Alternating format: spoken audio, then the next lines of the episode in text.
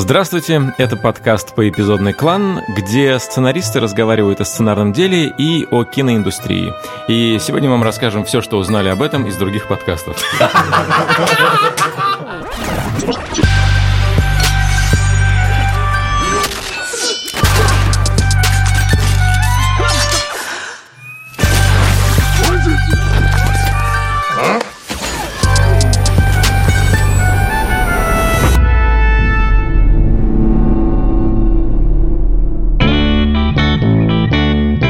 Меня зовут Николай Куликов, и я сценарист. Я Константин Майер, я тоже сценарист. Я Роман Кантер, я сценарист и продюсер. Боже. Да. Сегодня мы хотели обсудить главный вопрос, который волнует всех начинающих сценаристов, как попасть в индустрию. Этот вопрос мы слышим постоянно. Нам пишут в личку, нам подходят люди и говорят, скажите, куда поступать, что делать, как попасть в индустрию. Ну, это вообще второй вопрос. Первый вопрос, почему они, а не я? А дальше уже, как попасть в индустрию. Ну и вы забыли вопрос, сколько платят. Это главный, по-моему, все-таки вопрос, или нет? Где деньги, Лебовские? Коль, у тебя был момент, когда ты понял, вот теперь я сценарист? Да, у меня был такой момент, когда мне несколько раз сказали, о, это Куликов, он сценарист «Легенды 17» Горько. И я вот только к этому моменту такой, а, у меня что-то получилось, да? А, ну я все, я сценарист. Но у меня еще было точное ощущение, что для того, чтобы стать прям профессиональным сценаристом, нужно потратить очень-очень-очень много лет, прям много лет. И поэтому для меня вот как бы та планка, где вот я уже стану сценаристом, где я самой как бы открою свою трудовую книжку, а там написано «сценарист», и там еще твердый знак на конце. Ну вот, такого момента мне казалось, что я отодвигаю его от себя очень-очень далеко потому что очень много надо времени на него потратить. А потом он вдруг как-то раз и случился. Но годы-то прошли при этом, Коль. Да, годы, годы прошли. Годы, да, да, годы да. все равно проходят. Годы мчатся, годы мчатся без возврата. Ну, мне кажется, это решение, прежде всего. Вот я себе точно могу идентифицировать момент, когда я себя стал считать сценаристом именно в тот момент, когда я понял, что все, я этим занимаюсь, это моя карьера, я не занимаюсь ничем другим во всяком случае, пока у меня есть такая возможность, я максимально буду э, делать так, чтобы заниматься только этим. И это произошло лет уже 10 назад, по сути. И 10 лет назад я принял это решение, и так и получилось. Понятно, что я занимался какими-то другими вещами, но они все были связаны. То есть я писал сценарий рекламных роликов. Я ну, писал... так себе драматургия писал... была. Я так хотел, и так получилось. Без препятствий и поворотов. У нас был план, и мы его придерживались. Да, но в каком-то смысле, ну, жизнь-то сценариста может быть не такая э, драматическая, как его героев. И я заплакал. Я прошлом злая память, я прошлом злые сны. Ну, давайте, может быть, опишем какой-то план. Самый главный вопрос, который задают. А человек вообще не, не, нет никаких связей, угу. никаких, э, никакой даже информации толком о том, э, что делать. Вот что ему делать? Потому что, мне кажется, это самая главная вещь, которую люди думают. Кстати говоря, такой дисклеймер, я так понимаю, ни у кого из нас не было никаких связей, э, ну, могу про себя сказать, у меня не было никаких связей в индустрии в момент моего в нее вхождения, скажем так. И мало чего я о ней знал. И тогда не было ни подкастов, ни YouTube-шоу, где ты мог бы об этом услышать, и ты должен был все это сообразить. Не, у меня просто брат моего отца это Фрэнсис Форд Коппола, и это мне вообще сильно все, облегчило жизнь. Все, теперь все понятно. Да, но с другой стороны и сразу планка, понятно. Ты да, да, да, требования ко мне сразу высокие. Слава богу, выполняю.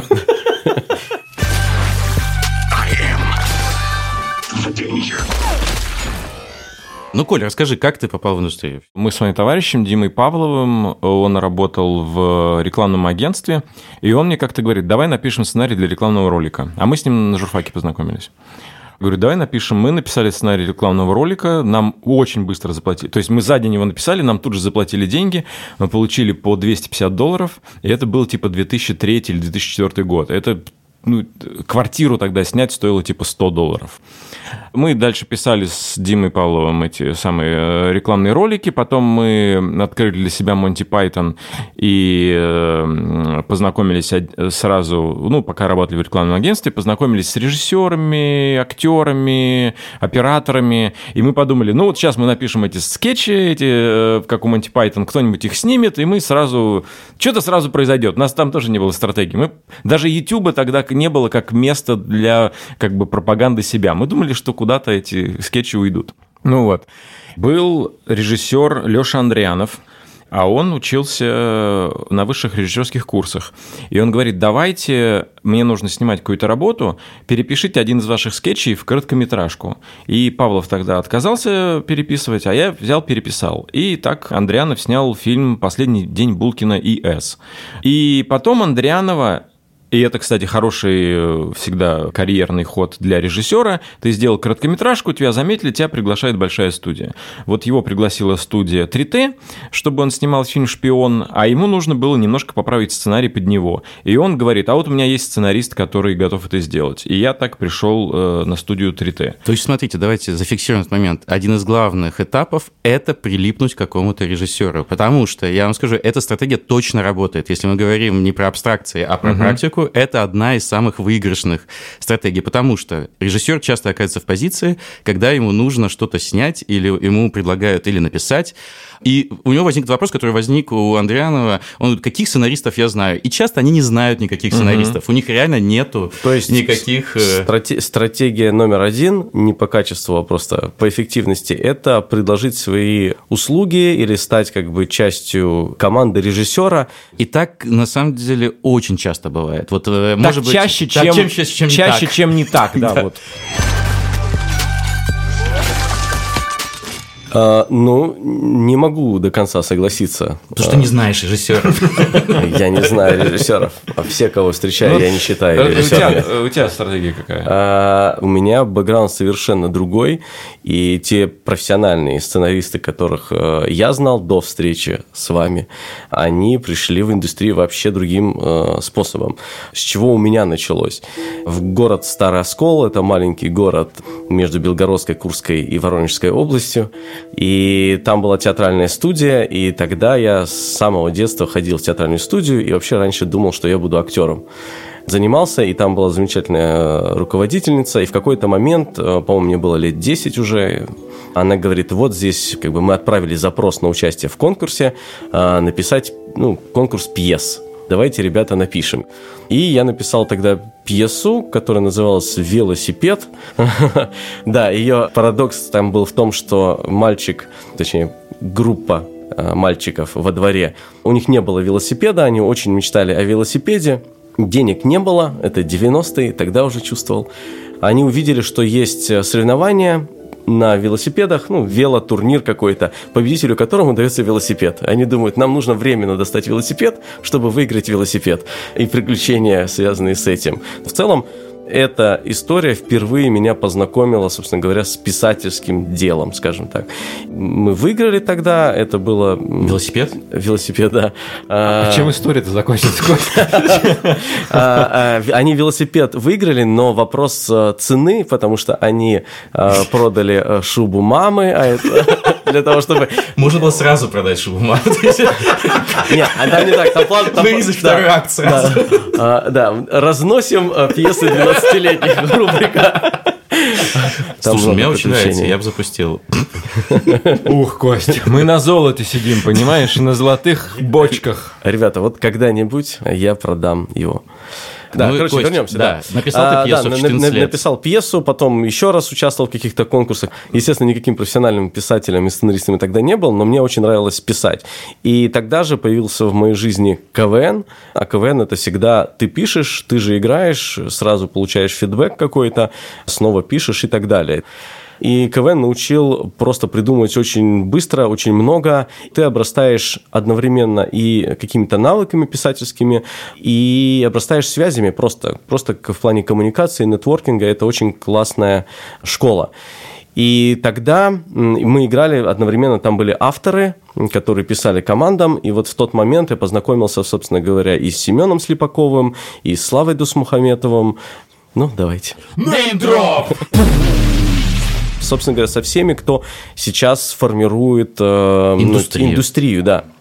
Ну, смотри, Кость, э, получается, КВН – это такой фарм-клуб, знаешь, такой есть в, в, в хоккее термин, когда есть команда, из которой потом выходят звезды, значит, э, а профессиональной лиги. Так вот, получается, КВН, особенно, я так понимаю, в комедийном пространстве, в пространстве комедийных авторов, это вот такой, такая вот база, из которой огромное количество людей действительно вышли авторов. Да, это стратегия, ну, вторая стратегия. И после того, как я закончил играть в КВН, я ну, просто продолжал писать. Э, и ты ездишь там по городам и весям с разными командами, и ты пишешь много-много-много пишешь, и параллельно тогда же те, кто уже ушел в индустрию, скажем так, и начал писать э, сериалы или пробовать сами писать сериалы, они тогда начали искать авторов и предлагали фриланс, то есть ты мог взять там серию и попробовать ее написать, и были хедрайтеры, которые как-то это... То есть э, КВНщики, которые начали приходить в бизнес, начали звать других КВНщиков, чтобы они для них писали. Тех Именно авторов, так. которые они знали, и это продолжается, в принципе, до сих пор. Да, это был сериал, адаптация сериала «Моя любимая ведьма». Вот я вспомнил мой первый сценарий, первый сериал, это была адаптация. Он серия. Вышел? Да, он, он вышел, э, ну, он не очень хорошо прошел, но это был классный опыт.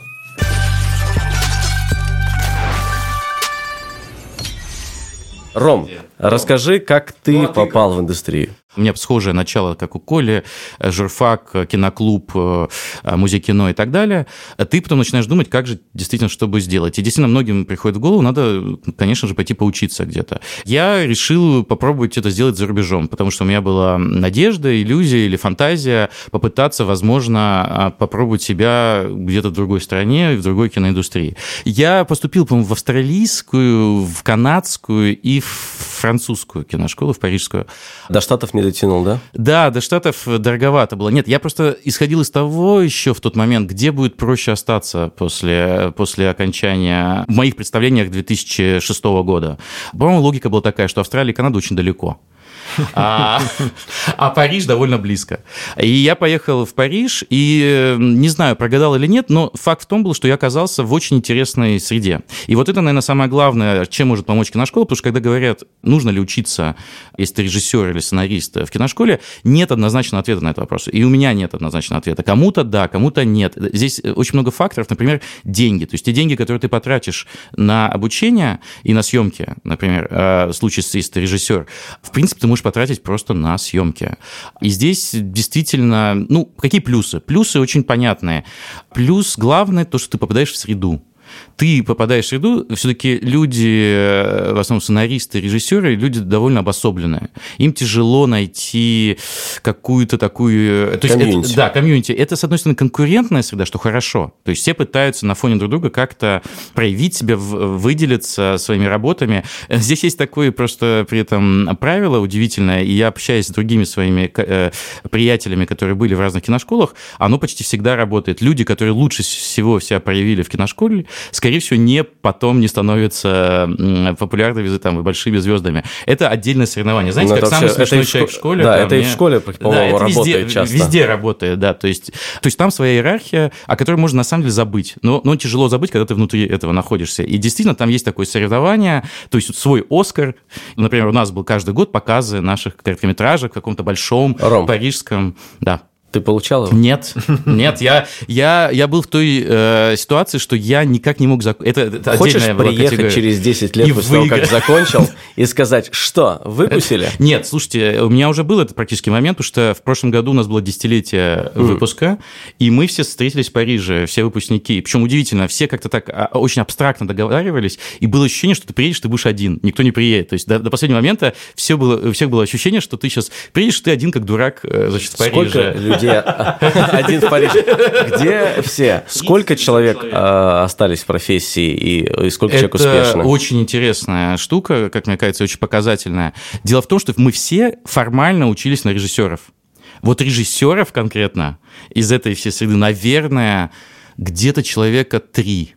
Но удивительно, большинство в индустрии, но на совершенно разных позициях. Кто-то, например, в титрах, как ассоциативный, ассоциативный продюсер в фильмах э, Вес Андерсон, например, один из моих э, ребят. Кто-то, например, моя знакомая, которая со мной конкретно училась, стала сейчас главой одной из очень крупных немецких э, продакшн-компаний. Правда, здесь надо сказать, что она унаследовала это от, от отца, но она соответствует своей позиции. Она выводит сейчас этот бизнес на совершенно другой уровень. Вот, и поэтому парадокс ситуация оказалась такой, что эта киношкола была идеальна для, в отличие, кстати говоря, думаю, от многих русских киношкол, для того, чтобы понять, кто на самом деле ты в этой индустрии. Вот, и, соответственно, дальше, учась э, в этой киношколе, все начинали понимать, что, например, кто-то стал хорошим оператором. И э, прелесть э, вот этой конкретной киношколы ИКАР была в том, что все было построено на практике. То есть, э, в отличие от большинства других э, заведений, которые я видел, а мы изучали все. То есть мы изучали операторское искусство, мы изучали режиссуру, мы изучали сценарное мастерство. Потом ты мог во второй год сфокусироваться на чем-то. Я сфокусировался на сценариях.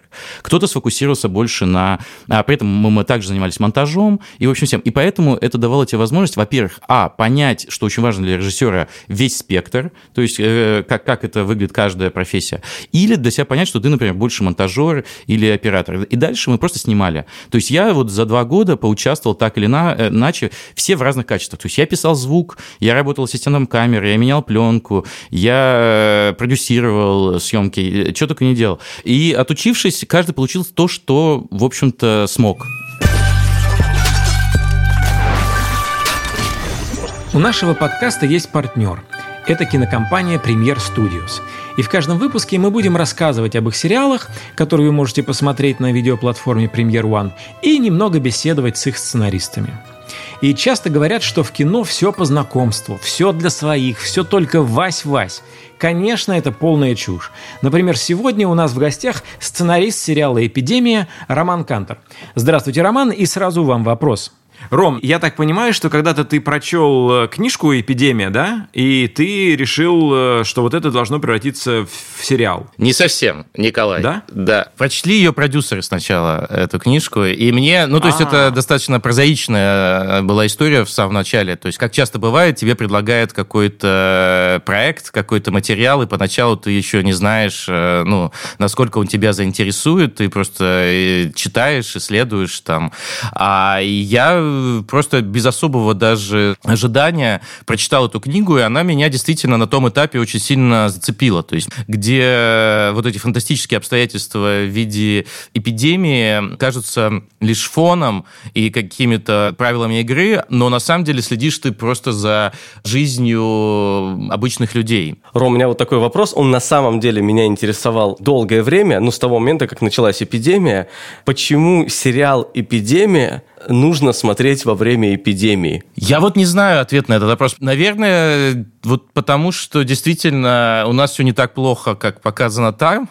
И правда, можно немножечко как-то представить себе какие-то разные сценарии этой истории. Но на самом деле, что мне нравится в эпидемии, это то, что мы всегда рассматривали там фильмы про зомби или фильмы про какие-то там тотальные заражения как какой-то ужас-ужас-ужас, где люди очень быстро превращаются в животных и в каких-то монстров.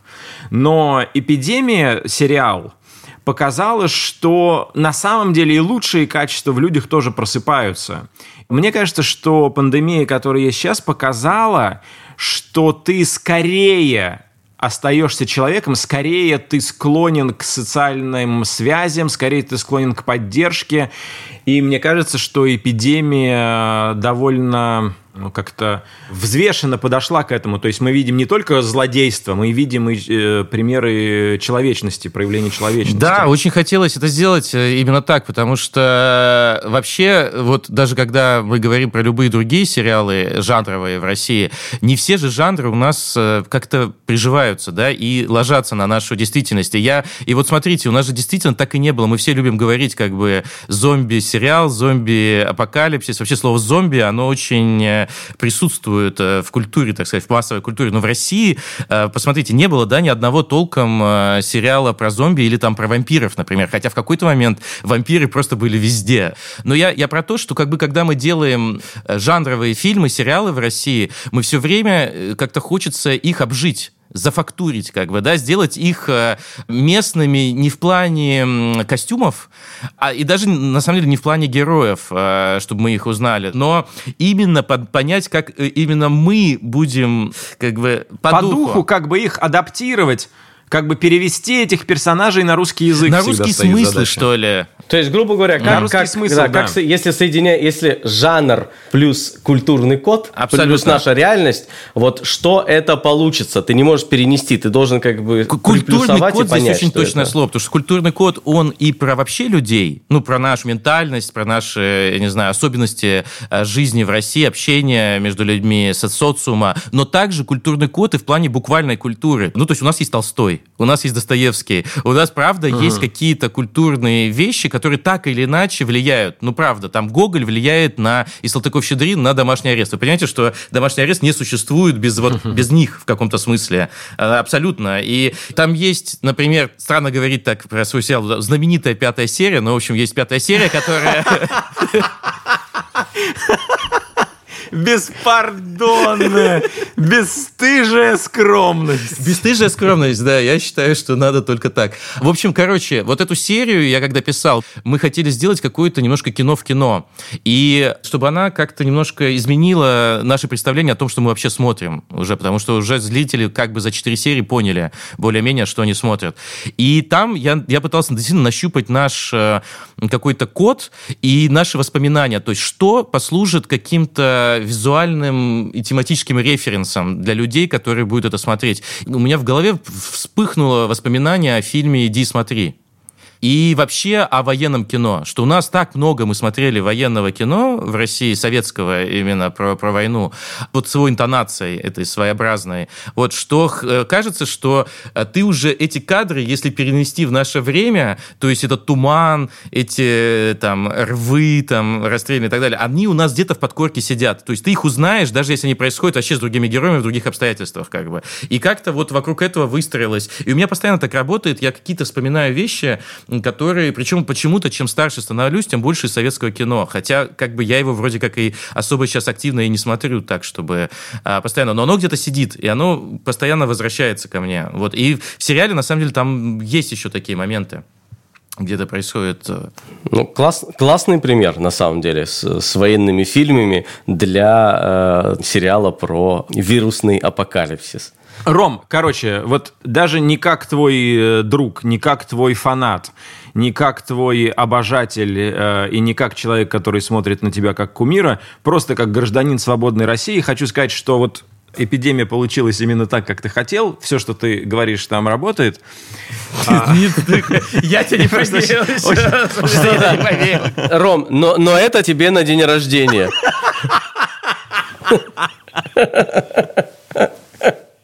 А если кто-то когда-то найдет в море бутылку, с, э, в которой будет вот этот подкаст, то вам я хочу сказать, что сериал «Эпидемия» стоит, нужно посмотреть на видеоплатформе Premiere One.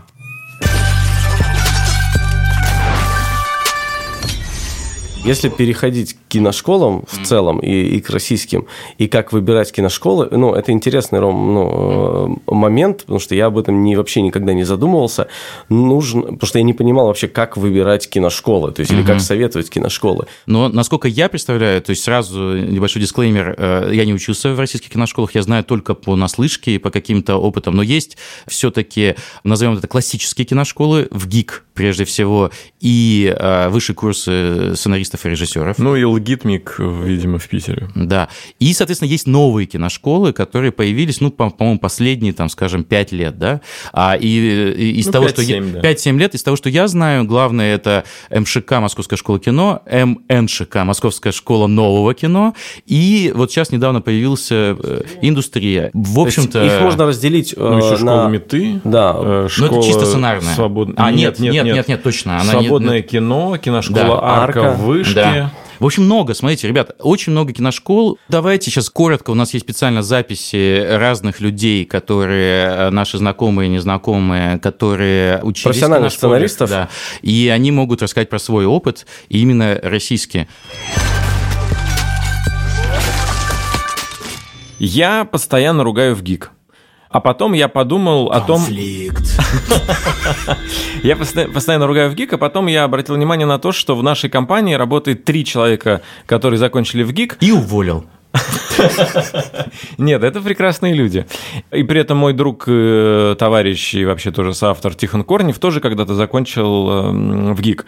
И я попросил их записать двухминутные аудио о том, что мне дал в ГИК, без оглядки на то, как я к этому отношусь. Я эти записи еще не слышал, потому что я хотел их услышать впервые здесь и удивиться. И дайте пленочку, пожалуйста как дипломированный сценарист, а, изучавший теорию кинодраматургии в период с 98 по 2003 год, могу со всей ответственностью заявить, что теория кинодраматургии там не преподавалась. Это Тихон Корнев о том, что ему дал в ГИК. Половина курса у нас записывал в формате так называемом литературном. Там, где герой шел по перрону, и донесшийся запах полыни всколыхнул в нем воспоминания – о какой-то лирической героине. Э, Пошло-поехало. Я сейчас не придумываю, я сейчас вспомнил реальный кусок из сценария. Вот. Никакой трехактной структуры. Я не знал по выпуску, что такое тизер в э, серии сериала, хотя интуитивно догадывался. Вот э, интуитивно я как раз очень много узнал действительно, благодаря тому, что я общался с кучей э, творческих людей, тому, что я смотрел огромное количество очень классных фильмов, к тому, что я работал на горбушке, продавал кассеты, для того, чтобы э, впаривать их покупателям, я должен был их всех смотреть. Вот. А уже название, что тизер что предфинальный поворот, а что мидпоинт и так далее, но они как бы пришли со временем, и, на мой взгляд, э, я очень этому рад. В Geek Forever. Следующий. Меня зовут Гала Суханова, я выпускница в ГИКа. Я училась там на режиссерском факультете и год в магистратуре на сценарном. Так что могу рассказать про свою киношколу с двух сторон. Мне кажется, самое главное в Авгике – это совпасть с мастером. Мне очень повезло, у меня было два крутых мастера. На режиссуре это был Абдрашитов, на сценарном факультете арабов. Два наших таких столпа кинематографа, и плюс ко всему этому они еще очень крутые педагоги. И вообще в ГИК дает такую капитальную гуманитарную базу, и если вам повезет с мастерами, еще и профессиональную. Когда я поступала в ВГИК, это был 2008 год, еще не стоял выбор куда поступать. В ГИК был самым главным вузом для киношников. И если сейчас его рассматривать с точки зрения современных киношкол, то мне кажется, туда стоит идти, если есть направленность в сторону авторского кино. Вот для этого в ВГИКе есть все условия. Атмосфера, разговоры о высоком, разборы авторского кино, стремление вылепить из вас автора. Поэтому, если есть желание собрать все Оскары и пальмовые ветви мира, то, мне кажется, в ГИК в этом может помочь. Если же вы хотите, чтобы ваше кино собирало 3 миллиарда рублей или долларов, то сейчас, на мой взгляд, есть огромное количество киношкол, где этому учат быстрее и эффективнее. Да, это главное, на самом деле, разделение, мне кажется. Все, все известно, это на самом деле очень похоже на любые российские институции, где ты идешь не конкретно к институту какому-то, к институции, а ты идешь ищешь человека. Ты идешь не в клинику в какую-то, а ты идешь к конкретному врачу. Вот э, здесь также. Другой вопрос, что там врачи в Авгике, это ну, так сложилось, не те врачи, которые заточены на... Не те врачи, которые сейчас оперируют. Да, не вот те так. врачи, которые сейчас оперируют, и они не учат а, оперировать как бы массового зрителя. Вообще-то в этой профессии есть два глобальных направления, а, и мы как-то так это прошли, но вообще надо для себя решить, вы что действительно хотите снимать, массовое зрительское кино, жанровое кино, или входить по фестивальным дорожкам, причем для сценариста это очень странная штука, потому что сценаристов резко приглашают на да. дорожки. Что дал мне КВН как профессиональному сценаристу? Это Артем Лемперт, сценарист и режиссер, сериал «Ольга», сериал «Воронины», команда КВН «Четыре татарина». Во-первых, наверное, в главных, что мне дал КВН, это способность создавать юмор. То есть писать шутки, придумывать юмористические ситуации. КВН заточил мозг придумывания под юмор. Это очень помогает при написании комедий. Ну, на чем, собственно, я в данный момент специализируюсь. В принципе, КВН приучил еще к тому, что к написанию, к придумыванию нужно относиться как к работе. То есть придумывать это не просто что-то пришло в голову, ты записал, и вот оно есть. Нет, это такая работа.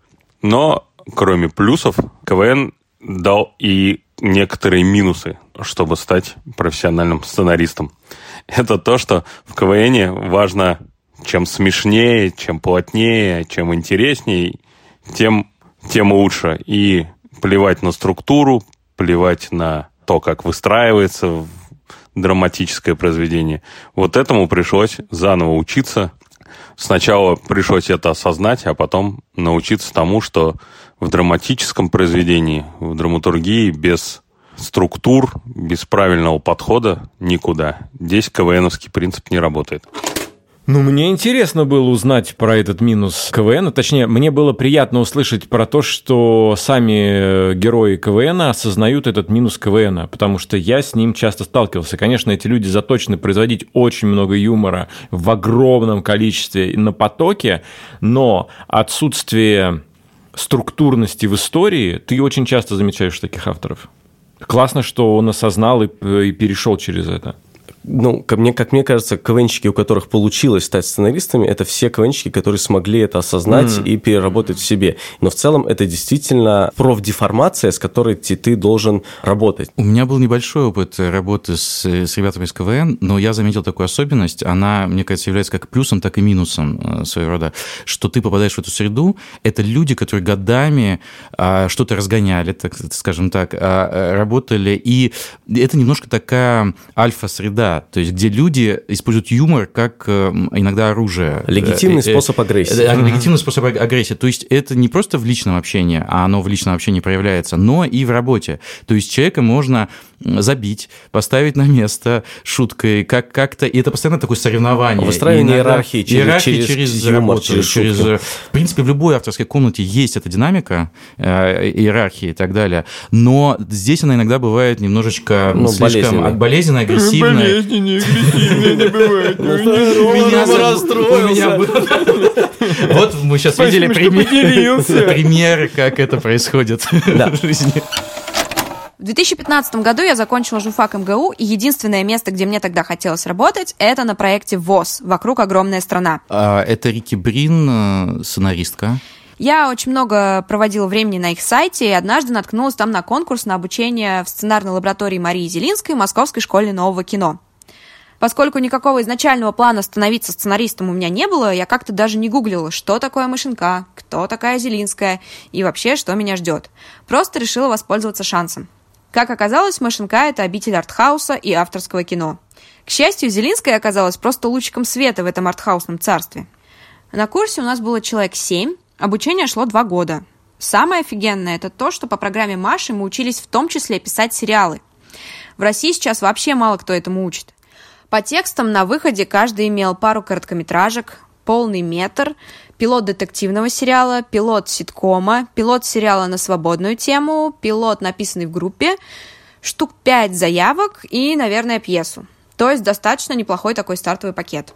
Мне кажется, кардинально отличается от подхода в ГИКа, потому что подход в ГИКа более фундаментальное образование, какая-то база, скажем, теоретическая во многом. А, И общекультурная. Общекультурная, да, база. То есть здесь практика, практика, практика. Вот. Да, меня тоже поразило, потому что про МШ, МШНК у меня был совсем другой образ. Ну, и Рики говорит, что в целом, э, это, в целом да. это так, но вот конкретно вот эта преподавательница была э, чем-то уникальным уникальным явлением. И то, что я слышу, мне очень, очень. нравится. Есть, э, если обозначить какую-то проблему для больших школ, э, э, условно, в ГИКа, о том, что большой курс который там 4 года, например, ну, сложно себе представить современного профессионала, который сейчас максимально включен в процессы в индустрии, который пойдет преподавать в течение 4 лет достаточно плотно и наберет свой курс. Соответственно, э, приходится выбирать между там, людьми, которые давно закончили, а, или которые ну, уже далеко, ну, уже не в обойме, скажем Поэтому, так. мне кажется, сейчас появятся еще новые способы а, вхождения, условно говоря, которые являются таким смесью, э, по сути, мастерской и работы. Я верю, э, очень, очень сильно верю в мастер-классы и самообучение на самом деле. Мастер-классы, потому что тебе позволяет выбрать конкретных людей – у кого обучаться. И самообучение, потому что есть мастер-класс как приложение, в котором есть очень крутые курсы от самых топовых э, сейчас эм, людей из индустрии, там Аарон Соркин есть, там есть ну, Шонда там... Раймс, угу. то есть там Скорсезе.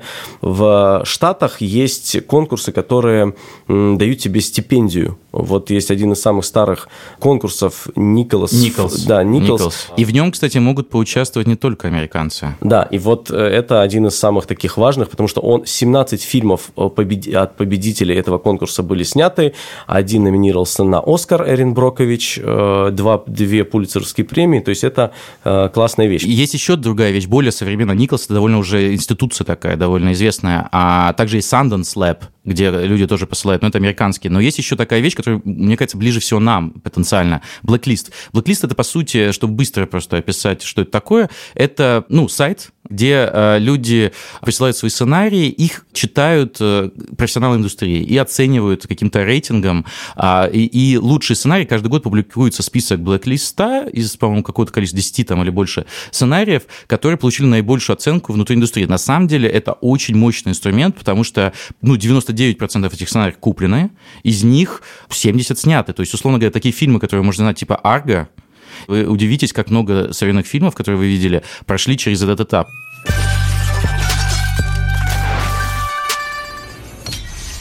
Самая главная новость-то хорошая есть для э, желающих стать сценаристами. Если вы хотите попасть в индустрию, и вы делаете действия, осознанные действия по попаданию в индустрию, вы в нее попадете. Если вы хотите зарабатывать деньги сценариями, вы рано или поздно начнете зарабатывать деньги сценариями. Если это случилось с нами, то случится и с вами обязательно. Ну и туда же хорошая новость. Скорость потребление контента и объем потребления контента вырос до каких-то космических масштабов, а значит и за этим идет и э, спрос, да. а, а значит за этим идет и кадровые предложения. Соответственно, шансов попасть все больше и больше. И индустрии нужно все больше и больше действительно людей. Как только вы коммуни... начинаете коммуницировать с индустрией, неважно каким э, способом, индустрия начинает давать вам фидбэк в виде э, ответов на те пробелы, которые у вас есть в ремесле. Мы сейчас немножко так про индустрию говорим, как будто это матрица. И, и индустрия ответит тебе. Пошли запрос в индустрию, и она, она на него ответит. Это был подкаст по эпизодный клан, и надеюсь, что после этого выпуска вы, ваши дети и вся ваша родня станут сценаристами, и наши почтовые ящики лопнут от ваших сценариев. Всего доброго. Это подкаст записан в студии «Либо-либо». Над выпуском работали редактор Андрей Борзенко, продюсер Павел Боровков, звукорежиссер Павел Цуриков. Всем пока. The End.